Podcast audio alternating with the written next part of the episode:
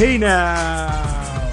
We are getting over, and I am the Silver King, Adam Silverstein, here to lead you through these hard times. Uh, with episode 256 of your favorite professional wrestling podcast. That's right, Getting Over is back once again, and we are here to break down everything that happened this week across AEW and NXT. And folks, when it comes to AEW in particular, we have an absolute ton to talk about because not only do we have Dynamite and Rampage as per usual, but there was the special Battle of the Belt show Saturday night on TNT. So we have an extra hour of AEW action to break down.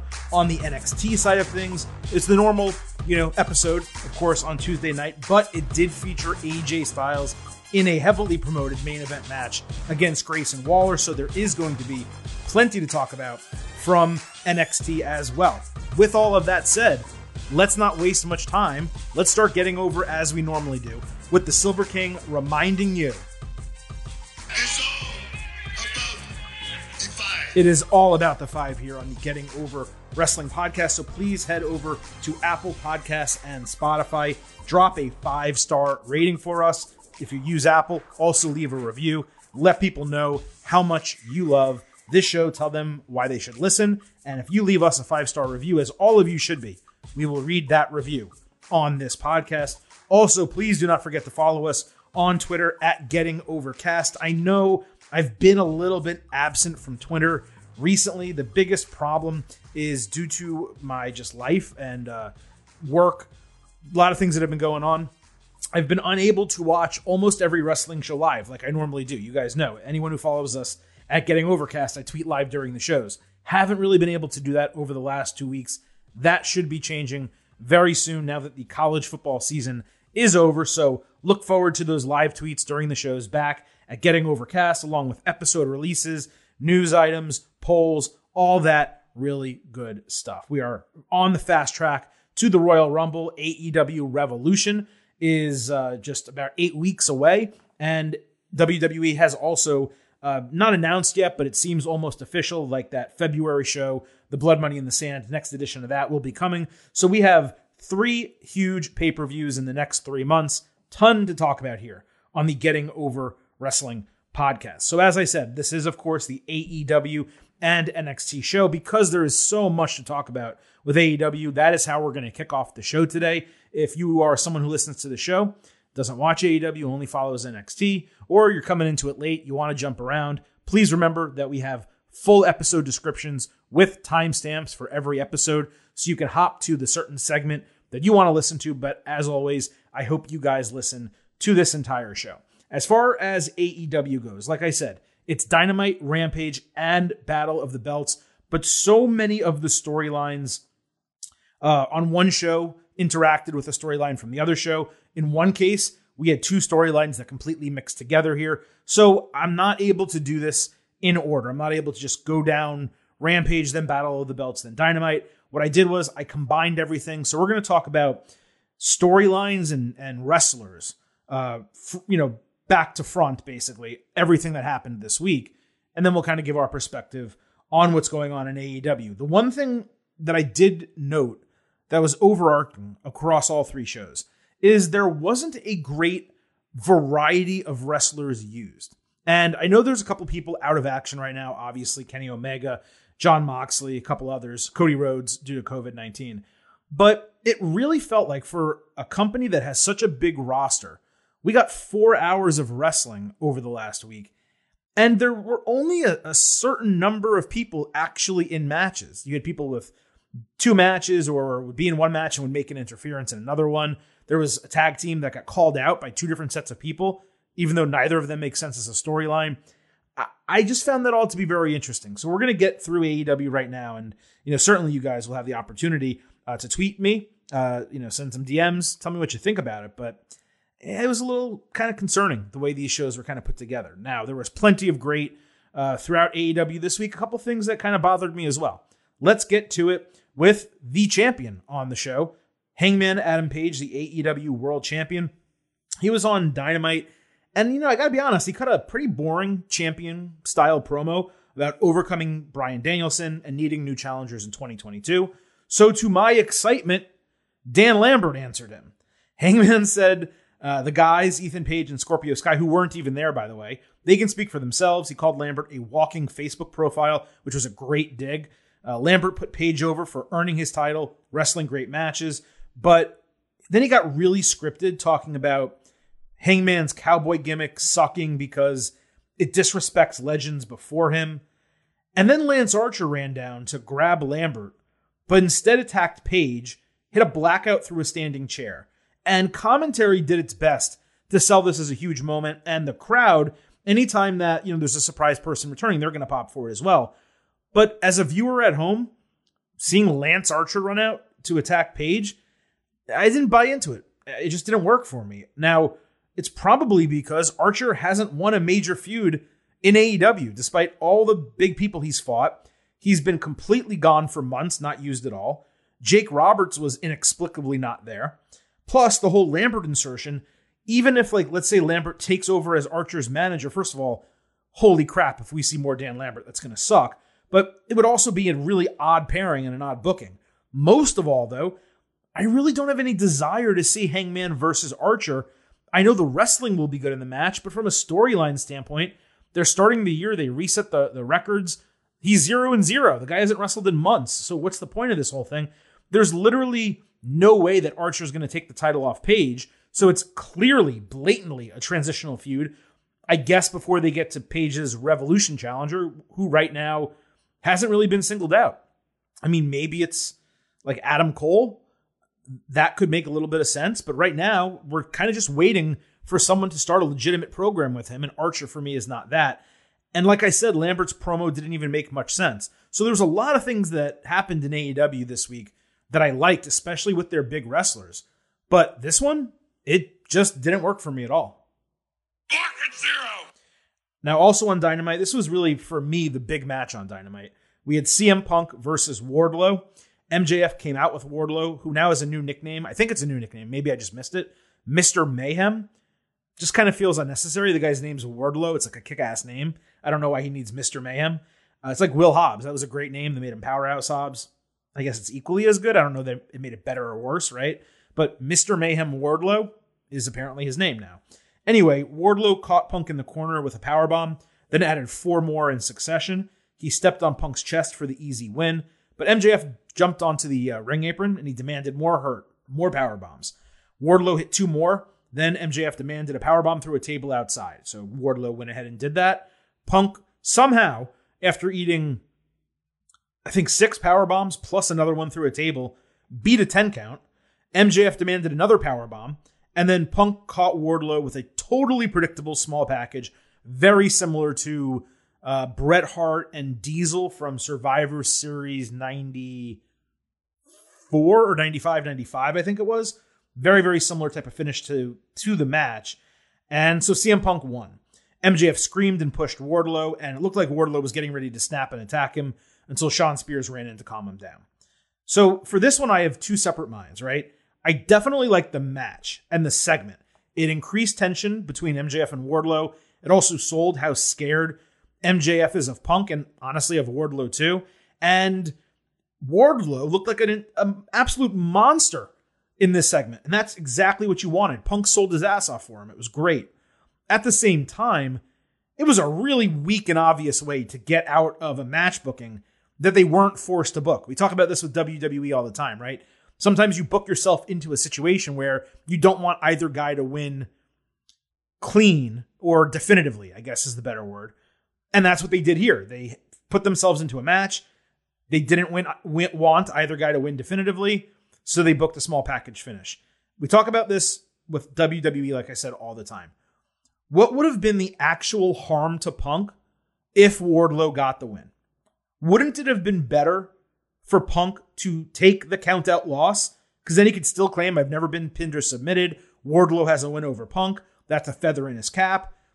You know, the whole point of Punk's first loss is for it to happen to a young guy so he puts him over. So you do a count out loss to Wardlow, Wardlow gets over, and then eventually down the line you do a pinfall loss, whether it's to MJF or a Darby Allin or a Jungle Boy, whoever. And then now you have Punk doing two jobs instead of one, right? And he's putting two different people over. So that's what I would have done, but I enjoyed the storytelling. It just felt like it was very, very, very obvious. So I was waiting for it the entire match. MJF also came out at the end of hour one, screaming on a microphone that Punk wouldn't get away with the shit he did.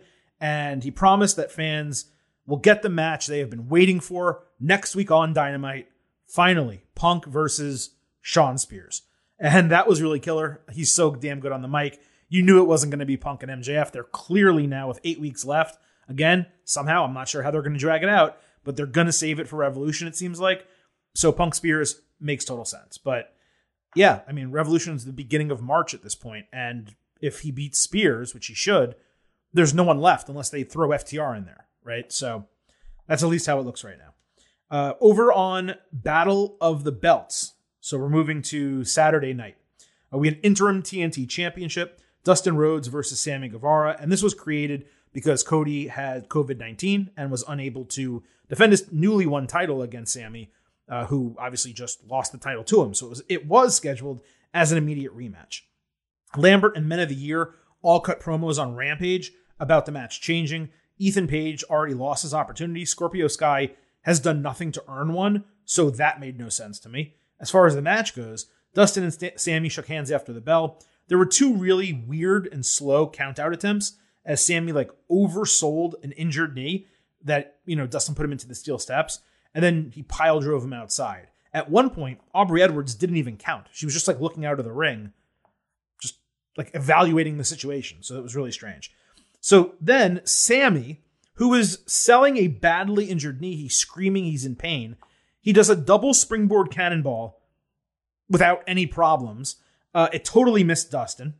Rhodes avoided a springboard cutter and hit Crossroads, and then a code red for a couple near falls.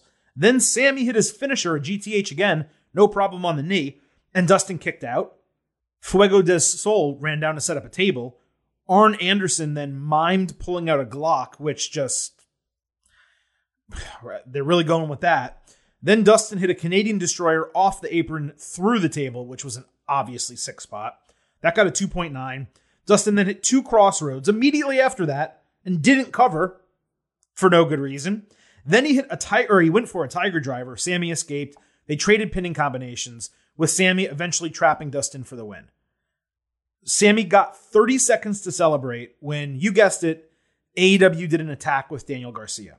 So Sammy doesn't win with his finisher early, survives a destroyer into a table and two crossroads when Dustin doesn't cover. Then they can't let him beat a 52 year old Dustin Rhodes with anything more than a pinning combination. He can't hit his finisher. He can't lateral press, pin him one, two, three, hook the leg. It has to be a pinning combination for some reason. And then he wins the interim TNT title, which should be a big deal. He won the title back that he just lost. And they cut short a celebration for a Garcia attack. Oh, yeah. And that's all not to mention that Sammy totally stopped selling the knee over the final third of the match. I mean, there were individual moves in here that were really good. I saw a lot of people praising this match, but I think anyone praising this match is ignoring all of those things I just pointed out that were legitimate problems to me. As far as AEW doing an interim title, I would have liked the idea a little bit more if the winner was not obvious. So when they do it in boxing and MMA, those are obviously real sports. Anything can happen in an interim title match. In wrestling, the winner is completely obvious when you have one of the competitors as someone who is going to be in the original match. So you think about like when NXT had to do an interim cruiserweight championship tournament, right? It was a, or when they had to crown a new champion, they did a tournament because the whole goal is you, it shouldn't have been obvious who the person was going to be who won it. And I actually think if, if I, if memory serves, I think they subverted expectations the way that tournament unfolded. And ultimately, I think it was Santos Escobar at the time, El Hijo del Fantasma, came out on top. Here, you have the guy who was challenging Cody for the title or was going to challenge Cody in the match. You know he's going to win. So now they, in kayfabe, took the title off of Sammy, now gave him a title back, and now presumably, because he's going to get a rematch with Cody, he's going to lose the interim title to Cody. So not only is he going to lose to Cody twice, he's going to lose two titles to Cody. So it's just something for AEW to really consider when they book interim stuff in the future. I love the idea of interim, having interim champions when someone can't compete. You look at WWE right now, Shinsuke Nakamura is injured. If you don't want to strip him of the title, they should have done a, you know, six-way match or a five-way match, crown an interim intercontinental champion, then you do a ladder match for the titles and the winner is the real intercontinental champion. It's and it's a storyline as old as time. The way they did it here, it was just a little strange. So, that's my take on that. But but this there's more to come here because this flows into like three other different segments across the last two shows. So on Rampage, the main event was Eddie Kingston, Santana, and Ortiz versus 2.0 and Daniel Garcia in like a no rules, no DQ match. The brawl started backstage. There were planned suplexes on both ends of the ring. Santana and Ortiz did an awesome assisted rolling cutter. Santana nearly slipped, but hit a frog splash with the fall broken. Garcia hit Kingston with the ring bell for a 2.8 count somehow. Then the heels suplexed him through a table. Santana and Ortiz had a really nice rally of moves and they got a clean win. And you knew what was next? Of course, a post match attack.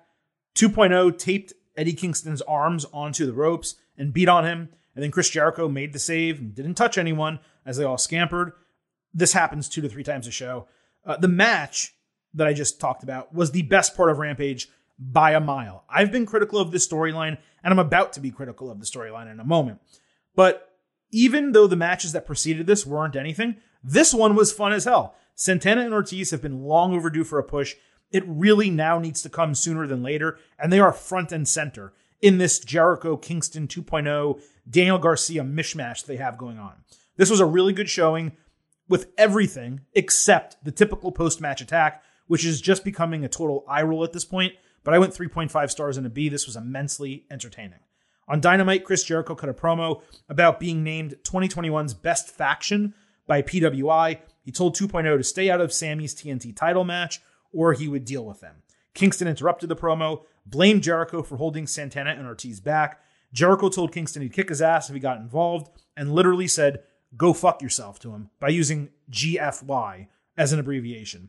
The Jericho Kingston confrontation with Santana and Ortiz, that was hot. That's a really good storyline. I like it.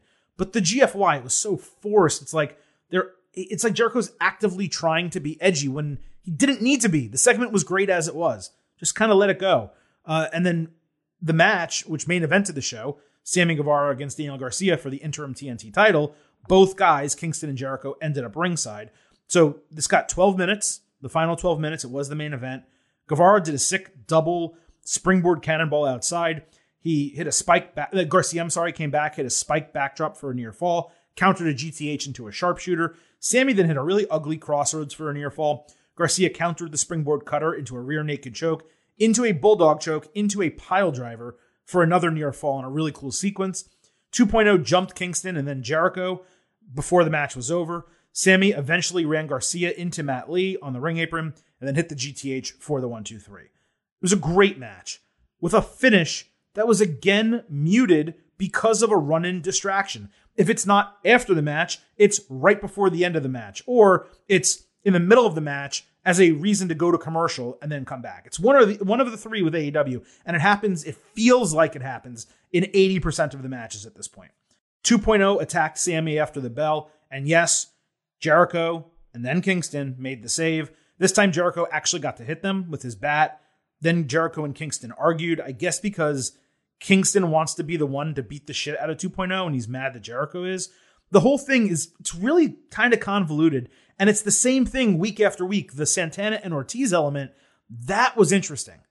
And we know Kingston likes to get involved in other people's business with wrestlers who he believes are his friends or should be his friends over another person's friends, right? We saw it with Death Triangle. It's a great example. Jericho Kingston as a feud and match, it's an incredible idea. I'm just not sure if AEW can stretch that out for eight more weeks because it's definitely pay per view caliber and not something I think that they would want to do on Dynamite. And again, I hated that Sammy won another title match, even though this was a retention, didn't even get to celebrate. They did a title presentation, and the guy, David Crockett, got rushed out of the ring because there was an attack five seconds after the guy touched the title. I went 3.5 and a B for the match. It definitely could have been better with more time, but it just never got the time, and it never got there. On Rampage, Britt Baker and Jamie Hayter fought Ruby Soho and Riho. The heels double teamed Riho. Ruby got tossed outside. There was a terribly set up spot where Hayter accidentally punched Baker with Riho rolling up Hayter for the win. It was really not a great match considering the talent level of the women. It seems like they're building to a Baker Hayter split sooner than later, and you're going to hear more about that in a moment, but there's been teases about it for months. So then on Battle of the Belts, the women's championship was on the line, Britt Baker against Riho. Riho took out Baker, then ran up a table held at an angle by Hayter outside to kick her. Riho hit a 619 for a near fall. Then Baker escaped a submission and Rebel shielded her before eating a coup de grace literally to her ass. It was into her ass. Uh, Baker caught Riho with a ripcord forearm and an air raid crash for a flat two. Baker countered a dragon suplex, but Riho escaped two lockjaw attempts. Baker hit a stomp for a 2.5. The referee then ejected Rebel when Hayter tried to hand Baker the title. Baker and Hayter then argued with Riho catching Baker with a crucifix bomb and a Northern Light suplex for a false finish. Baker hit another stomp for a 2.9 and then the lockjaw for the win. Easily the match of the night for Battle of the Belts didn't even really come close. It started really slow, but the last seven minutes were awesome. As I've said before, Baker is basically as good as her opponent, and Riho is damn good. I was between 3.75 stars and a B plus, four stars and an A minus for this. I'm leaning a little bit more now that I'm thinking about it towards 3.75 and a B plus. Hayter really seems like either she's going to be the Revolution feud or the catalyst for Baker dropping the title at Revolution, with them maybe feuding closer to the middle of the year. I have to believe it's one or the other at this point. And largely, I feel that way because Baker's doing a good job as champion, but it is starting to get repetitive. And AEW, I think, may have noticed that, and they tried to freshen her up a little bit, which we will talk about in a moment. On Rampage, we had Adam Cole fight Jake Atlas. Cole caught Atlas flying with a midair backstabber. Atlas hit a tope suicida and a missile dropkick for a near fall. Atlas springboarded off the top rope but landed badly, grabbed his knee as Cole hit a super kick. Cole then tried a Panama Sunrise before realizing that Atlas was legitimately hurt. He put him in a very, very light and safe, careful knee bar and yelled for him to tap. Red Dragon came down and they were going to attack when Best Friends came out to chase the heels out of the ring without fighting, as per usual in a post match. Uh, fun, well wrestled match. Obviously, didn't end as planned. The only real takeaway is that I hope Atlas recovers soon because that's all that we could really take out of this. It was tough that he got another big break this time in AEW and got hurt in his first TV match. I believe he had one or two dark matches, but this was his first one on TV. The guy's talented in the ring. I continue to wonder whether there's more to him. Like the idea is that he has charisma, but I don't know that he actually does. And I don't know how he latches on and becomes something bigger. I just I don't know. But right now, what's most important is he heals up, then he gets better. Really, really bad break. Um, and it was a good match up until that happened. No question about it. On Dynamite, uh, Cole opened the show uh, with Red Dragon in the ring, talking about being undefeated, Red Dragon being the best tag team in the world, and it being a new era. Get it? The Young Bucks came out with Animus. Uh, both teams said their goal was the AEW tag team titles. Cole said healthy competition makes them the best faction in the world. Best friends came out. Cole antagonized Orange Cassidy. They all brawled. Cole low blowed him. So Kris Statlander stood between them and, and stood stared down Cole. So that meant Britt Baker was going to run down and stomp Statlander and then hold Orange's head for a super kick and a last shot from Cole. Cole then pointed for a kiss uh, from the Bucks on his cheeks, but instead Britt leaned in, kissed him on the lips. Later, there was a tape deal backstage with Cole and Baker challenging uh, Statlander and Orange for a mixed tag team match. Really strong start to the show. It's become obvious over the last two months that AEW it's changing its booking and the way it segments shows a little bit, and it's doing a lot more of what many people may call WWE segments, uh, in-ring promos, confrontations, long deals without wrestling to start the show. Following it up with another promo later, as they did in the MJF segment, that's another indication that they're moving towards that area a little bit. Now, there's nothing wrong with that, obviously, but it is notable. One reason it could be happening is because they have more people than ever who can actually carry a promo segment on the mic, bringing Danielson, Cole, uh, obviously Punk, MJF, all those guys can legitimately talk. So if they're going to be in a major program, starting the show with them and letting them talk to start the show and bring people in, it's a pretty damn good idea. And again, it's one of the things that WWE does frequently. I also thought this was a really smart way to kickstart a Baker Statlander feud. She could definitely be the pay per view opponent, no question. she could also be an intermediate challenger. The pairing with Cole on screen, it's freshening Baker up a bit. Like I said, she's gotten pretty stale. Now, I'm not sure if they're going to go deeper than one mixed tag team match next week. If they do, that'll be something to watch. But for right now, all of this worked for me top to bottom. You go, you guys know I'm not necessarily the biggest Young Buck fans, but even them involved in this whole thing makes complete sense, and I really liked it. On Dynamite, we had Hikaru Shida against Serena Deeb. Shida was attacked with a kendo stick to the knee before the bell, and Deeb completely worked the knee with blows and submissions. Shida got zero offense legit until the referee called for the match. I think it was a medical stoppage and not a submission. But either way, Deeb won, and now their series is two and two.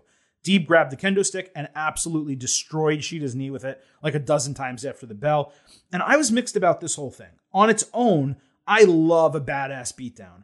But this was already their fourth match, which means we're definitely getting a fifth. Now, if you want to talk about an absurd amount of rematches, five rematches is an absurd number. My guess is they did this to write Shida off.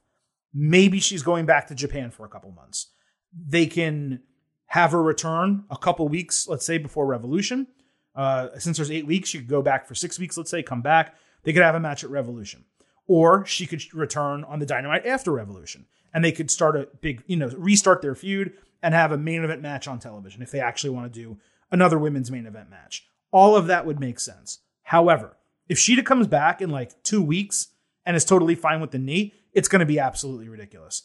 Now, because they're four matches deep, it also creates an opportunity for this fifth match to be special. And that's what I'd like to see from here. So if you do it at Revolution or you do it on a Dynamite, and maybe you do a 30 minute Iron Woman match or something like that, then I'm all in because that would absolutely bang. Anything less than something like that, and it's really going to feel exactly like I said, just repetitive and largely unnecessary. But I think they're going to deliver on it. We will have to wait and see. On Battle of the Belts, there was an FTW title match Ricky Starks against Matt Sydal. Starks cut a promo on Rampage about the FTW title being added to Battle of the Belts. Basically, they didn't have enough title matches for a show with that name, so they threw it on there. The quick storyline is that he wanted to beat Sydal faster than Dante Martin did. This was a whole match of counters and reversals. Sydal hit Lightning Spiral for what looked like a three for real, but was ruled a near fall. Then he hit a Meteora, but they were so far from the ropes that Sydal had to push Stark's leg with his own body weight onto the bottom rope. Starks came back with a dart type of spear, and then Roshambo for the win to retain his title. Guess what, folks? Team Taz attacked Sydal in the post match. Lee Moriarty made a save. He got killed. Then Dante attacked and got over Powerhouse Hobbs. Obvious booking, given it was last minute. It was fun. Again, the post match attack, very repetitive. I don't really have much else to add. On Dynamite, we had Martin and Hobbs. Martin got thrown outside and attacked by Starks. Dante hit a missile drop kick, but Hobbs did a press kick out and then a t- tornillo. Jay Lethal randomly came down and stopped further interference from Starks, and Martin then hit the nosedive for the win. Hey, at least we didn't get a post match attack this time, but we did get a run in late in the match, as we've already talked about earlier. This was a rough match, though, because it was very similar to the match that preceded it, which was Wardlow and CM Punk, with a powerhouse beating the shit out of a guy, being a slow match, and then that face uh, in an underdog role, at least in the match, coming from behind at the very end and getting the win. It was strange that they scheduled those back to back. Also, this would have been a great spot for Hobbs to actually get a win, but he didn't. And I guess they did that just because they seemed to favor Dante. So we got two huge dudes with very similar matches, both losing consecutively, despite totally dominating their opponents. You know, you got to think things through a little bit better uh, from a Tony Khan perspective, if you're going to be booking the show that way, take this match, put it later in the show, save it for Rampage, do something like that. On Dynamite, uh, Christian Cage spoke for Jurassic Express, saying they wished Rey Fenix a speedy recovery and were ready to step up against competition. So the Dark Order guys stepped up to fight them, and they, I guess, they're having a match on Rampage. It's kind of a weird segment, but that match would probably kick ass uh, on Friday. So then we got Penta El Zero Miedo against Matt Hardy. This was a hometown match for Hardy, given they were in North Carolina. He cut a promo saying he'd put Penta in the hospital with Fenix. They exchanged Cero Miedo and Delete Chance. Penta ate a side effect on the apron. Hardy missed a moonsault, and Penta hit Fear Factor for the win. And that's it. Not much to the match. Penta grabbed the mic after the match and said he would make Malakai Black show some respect. The lights went out. Black appeared and attacked. The Varsity Blondes and Julia Hart made the save, as Black laughed kind of while he was being beaten by all three of them. The lights went out again, and Brody King debuted to take out all three dudes by himself. Black and King, they've long been friends and partners. Uh, with Ring of Honor ending all those contracts recently, it was only a matter of time before we saw Brody King there. It was also teased in those House of Black vignettes, but it was still pretty exciting. They look great together, and I do hope House of Black is more of a faction than just a tag team, given it has its own name, Kings of the Black Throne, which is a great name, and I believe Excalibur referenced it on broadcast. Either way, it was a great moment and a really good debut for Brody King. Great to see him in AEW. That's going to be a lot of fun. On Dynamite, Pac also had a video package where he was blinded. He had a blindfold on and he was rubbing a tarot card with the eyes poked out, saying his vision had never been so clear. And obviously, it's clearly related to the House of Black stuff. So the question really is is it going to be part of it or is he going to be fighting against them? And that for now still remains to be seen. We'll have to wait and find out. On Rampage, Andrade El Idolo said he didn't understand why Darby Allin worked for Sting. So Tony Schiavone had to explain that he didn't work for Sting. Andrade asked Sting to name his price for Darby to be his assistant. That was really weird. I guess it's meant to be disrespectful, but again, just weird. Like, why would he want him to be his assistant? Why is that what they're going with? It, I don't know. Very, very strange. Later backstage on Dynamite, Hardy said that he needed to change his focus. So Andrade walked up, called them both businessmen, and said, We should talk. And that was it. So now something's happening with Darby and Sting, and now something's happening with Matt Hardy. And then on Dynamite, there was a match, the acclaimed versus Bear Country. Max Caster had a string of like four good raps recently, by the way, but it's all been downhill since then. He called out Darby and Sting at the end of his promo. The acclaim then won a short match with a mic drop. Then, you guessed it, a post match attack. Darby hit a tope suicida with a skateboard. Sting beat down Anthony Bowens and hit a scorpion death drop on Caster. And that was the whole segment.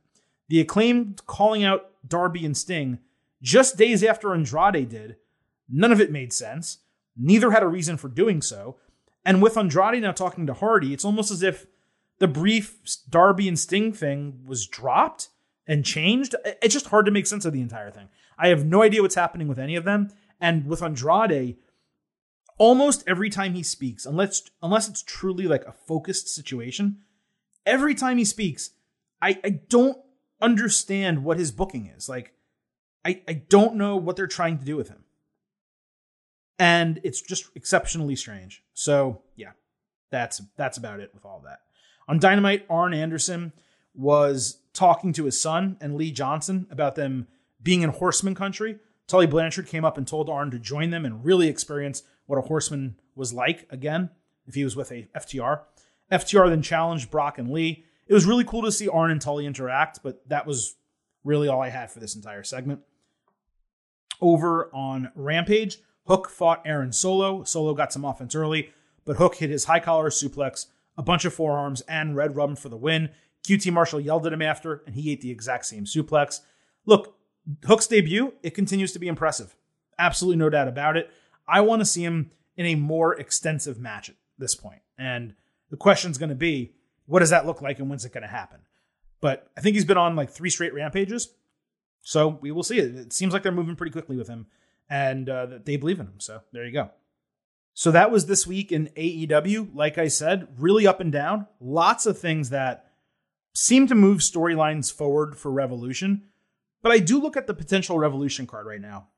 And especially compared to the last two AEW pay per views, I'm really sitting here thinking, like, is this going to be anywhere near as strong as some of those last shows? Now, maybe there's going to be some, some debuts, uh, whether at the pay per view or before the pay per view, from all these WWE releases that are going to be coming up sooner than later. Maybe there's going to be some debuts and, and fun things and what moments and whatever that are going to surprise us and amp up the excitement. But right now, at least in terms of Revolution, I mean, they got eight weeks, so they got plenty of time. But I'm not that excited at what I'm seeing. You know, CM Punk and Darby Allin and Eddie Kingston and Jericho, if both of those happen, yeah, damn good match is awesome. Yeah. I, but again, not sure what's going to happen with the TNT title, if it's even defended on there, the AEW World Championship, the Women's Championship picture, the tag team picture right now, it's all very, very murky. So AEW has plenty of time, but it it was a very, for me, what I would call a strange week, especially given they had four hours of programming with Battle of the Belts. So with AEW wrapped up, let's move to NXT and let's go right to the main event. We had AJ Styles versus Grayson Waller. Styles said he wants to win the Royal Rumble and main event WrestleMania, but his journey back starts with beating Waller. So Waller, he didn't wear gloves after Styles accused him of copying him. I think it was last week. And the crowd was understand- understandably, but still hyped as hell for this. Waller did a really cool move where he ran the rope, slid under the bottom rope, clothesline Styles outside, all in one motion. Styles did a basement forearm and a neck breaker over his knee for a near fall. Waller came back with a rolling forearm and his between the legs elbow drop for another near fall. I maintain it's stupid for a guy wearing boxing gear to do basketball moves, but apparently no one's listening to me when I say that. Styles got the calf crusher, but Waller eventually found the ropes and hit a really cool sit down powerbomb out of a fireman's carry for a 2.5. Waller failed trying a Styles clash, then dodged a phenomenal forearm and hit a rolling stunner for a near fall. Waller escaped a Styles clash and ate a Pele kick plus a brainbuster. Then he hit a clean, phenomenal forearm Styles for the 1 2 3 in 14 minutes. Styles said he loved kicking Waller's ass, and he's good, but he's not yet phenomenal.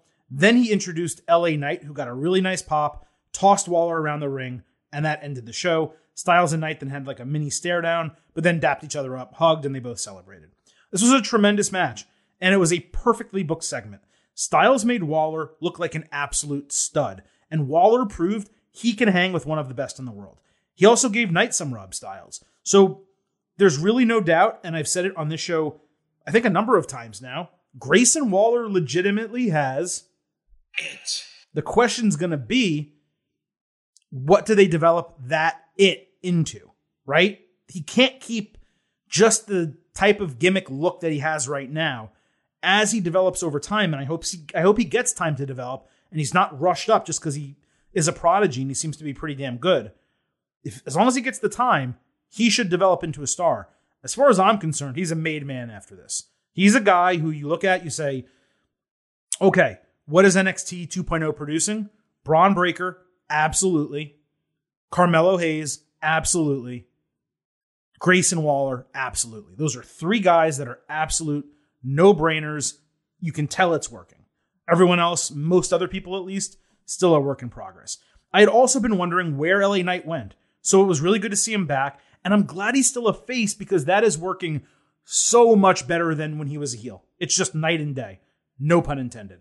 Overall, this ended up being a very valuable program for Waller. Styles now gets to move out of NXT after a couple weeks, back over to WWE full time to the Rumble. Oh, yeah, match grade. Uh, I'm just like the women's match on uh, Dynamite or on uh, I guess Battle of the Belts. It was. I'm between a 3.75 B plus and four stars A minus. I'm right on the edge. I'll say 3.75 B plus, but if you felt it was an A match, then or an A minus match, I wouldn't disagree with you. Bron Breakker opened NXT by putting over Tommaso Ciampa and the brand, promising to outwork everyone else. He mentioned his dad. He never said the name Rick Steiner. As he was walking out from his promo, it was very short, very similar to Hangman Page's promo, actually. Neither of them that great. Uh, as he was walking out, Legado del Fantasma made their entrance. They did a mini stare down, I guess would call it. Uh, what the biggest success out of this entire thing is, even though the promo wasn't great, it did reestablish Bron as a babyface. Whereas in the Ciampa match, you could kind of say he was on the heel side because everyone wanted Ciampa to win. But it did reset him as a babyface, and it also set the tone for his title reign. Basically, this guy's going to be in a lot of matches and he's going to beat a lot of people. The question is, who is going to beat Bron Breakker? And I think I might have an answer to that. Keep on listening. Uh, Santos Escobar fought Xyon Quinn, and the stipulation in this match was the winner would leave with Elektra Lopez, who I thought was going to watch from a pedestal, and eventually she made her way down to ringside. Escobar was dominating when Lopez prevented him from running Quinn into a ring post. She nodded to him, then when she turned around, when uh, Quinn turned around, I should say, she kicked him right in the taint and nuts. Uh, Escobar hit a phantom driver and got the win in 11 minutes.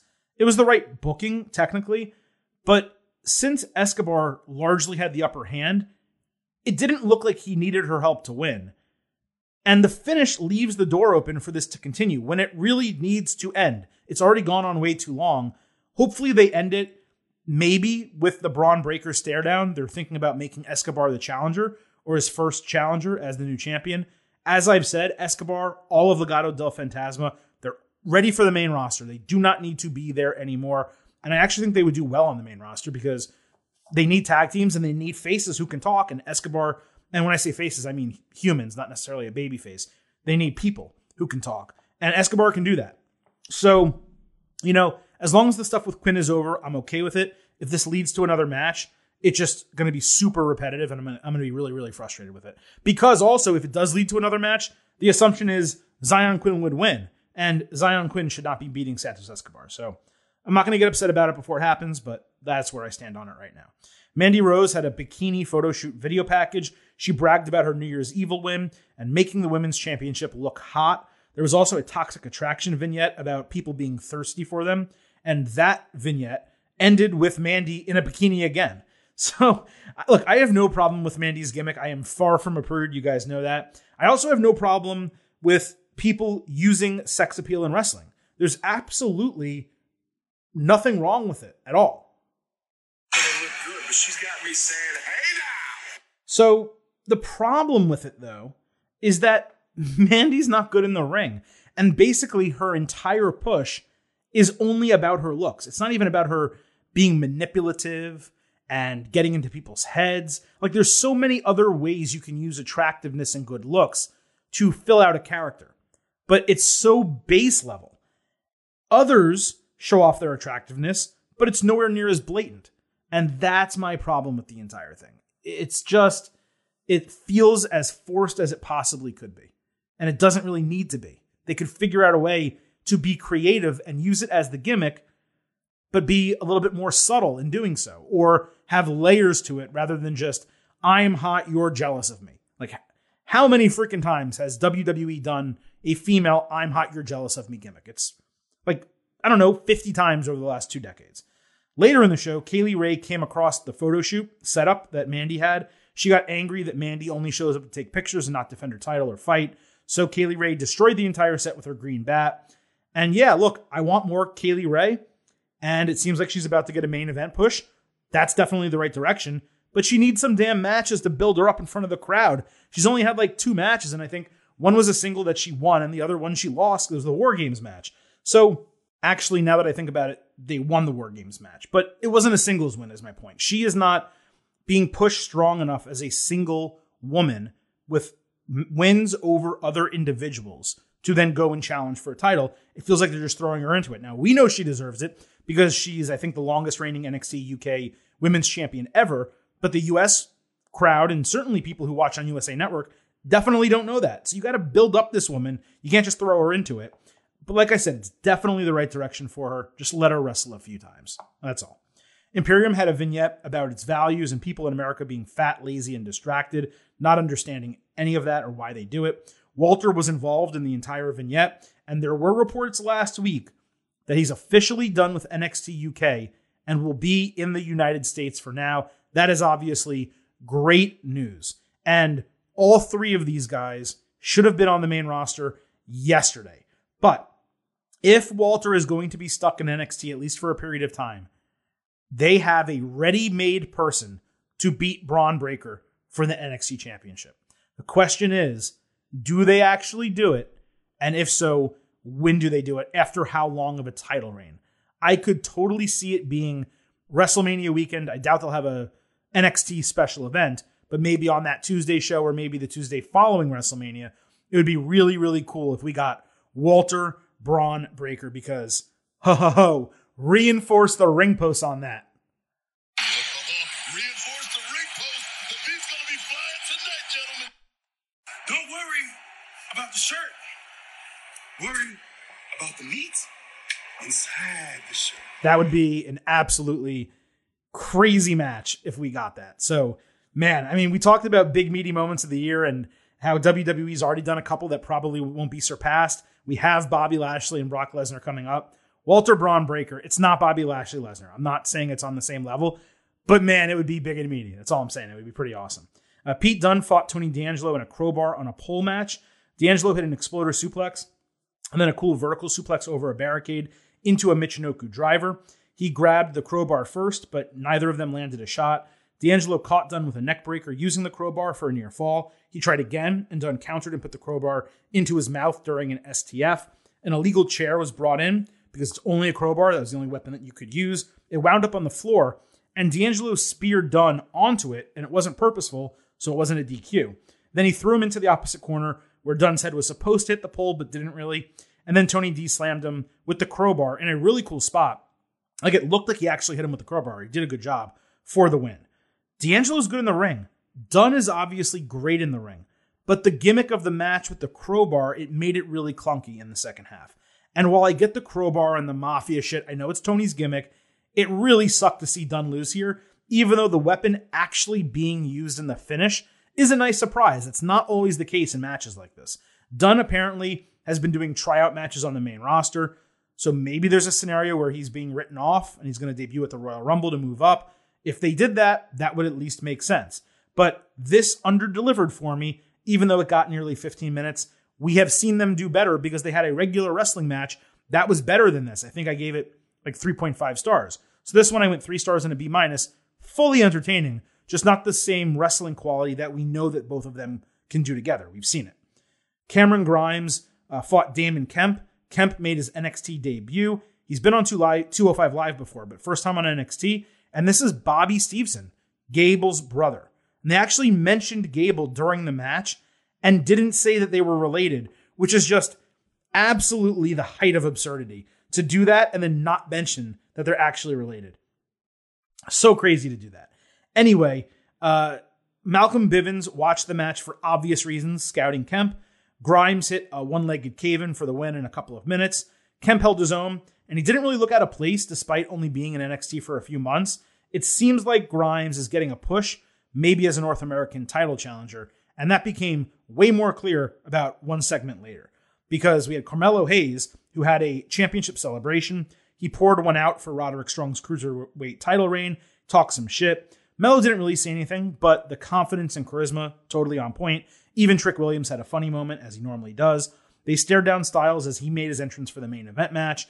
And then later, when they went to pick up their Bentley outside, Grimes was sitting on it, saying he was ready to go after the North American Championship. Now, I didn't know the case when I said that a moment ago about Grimes, but it made a ton of sense. And that's obviously going to be a great feud when they fight, whatever the match is. That's going to be a lot of fun as well. We had Joe Gacy and Harland against Malik Blade and Edris Enofe. Uh, Idris Enofe, I'm sorry. Uh, Gacy thanked NXT for letting them be in a play-in match for the Dusty Rhodes Tag Team Classic. The Faces planned to shock the world, and they had the advantage until Harland tagged him. Harland then got DQ'd for not listening to the referee's five count, so he stared down the referee in the corner. This whole thing lasted four minutes. It was an absolute waste of time.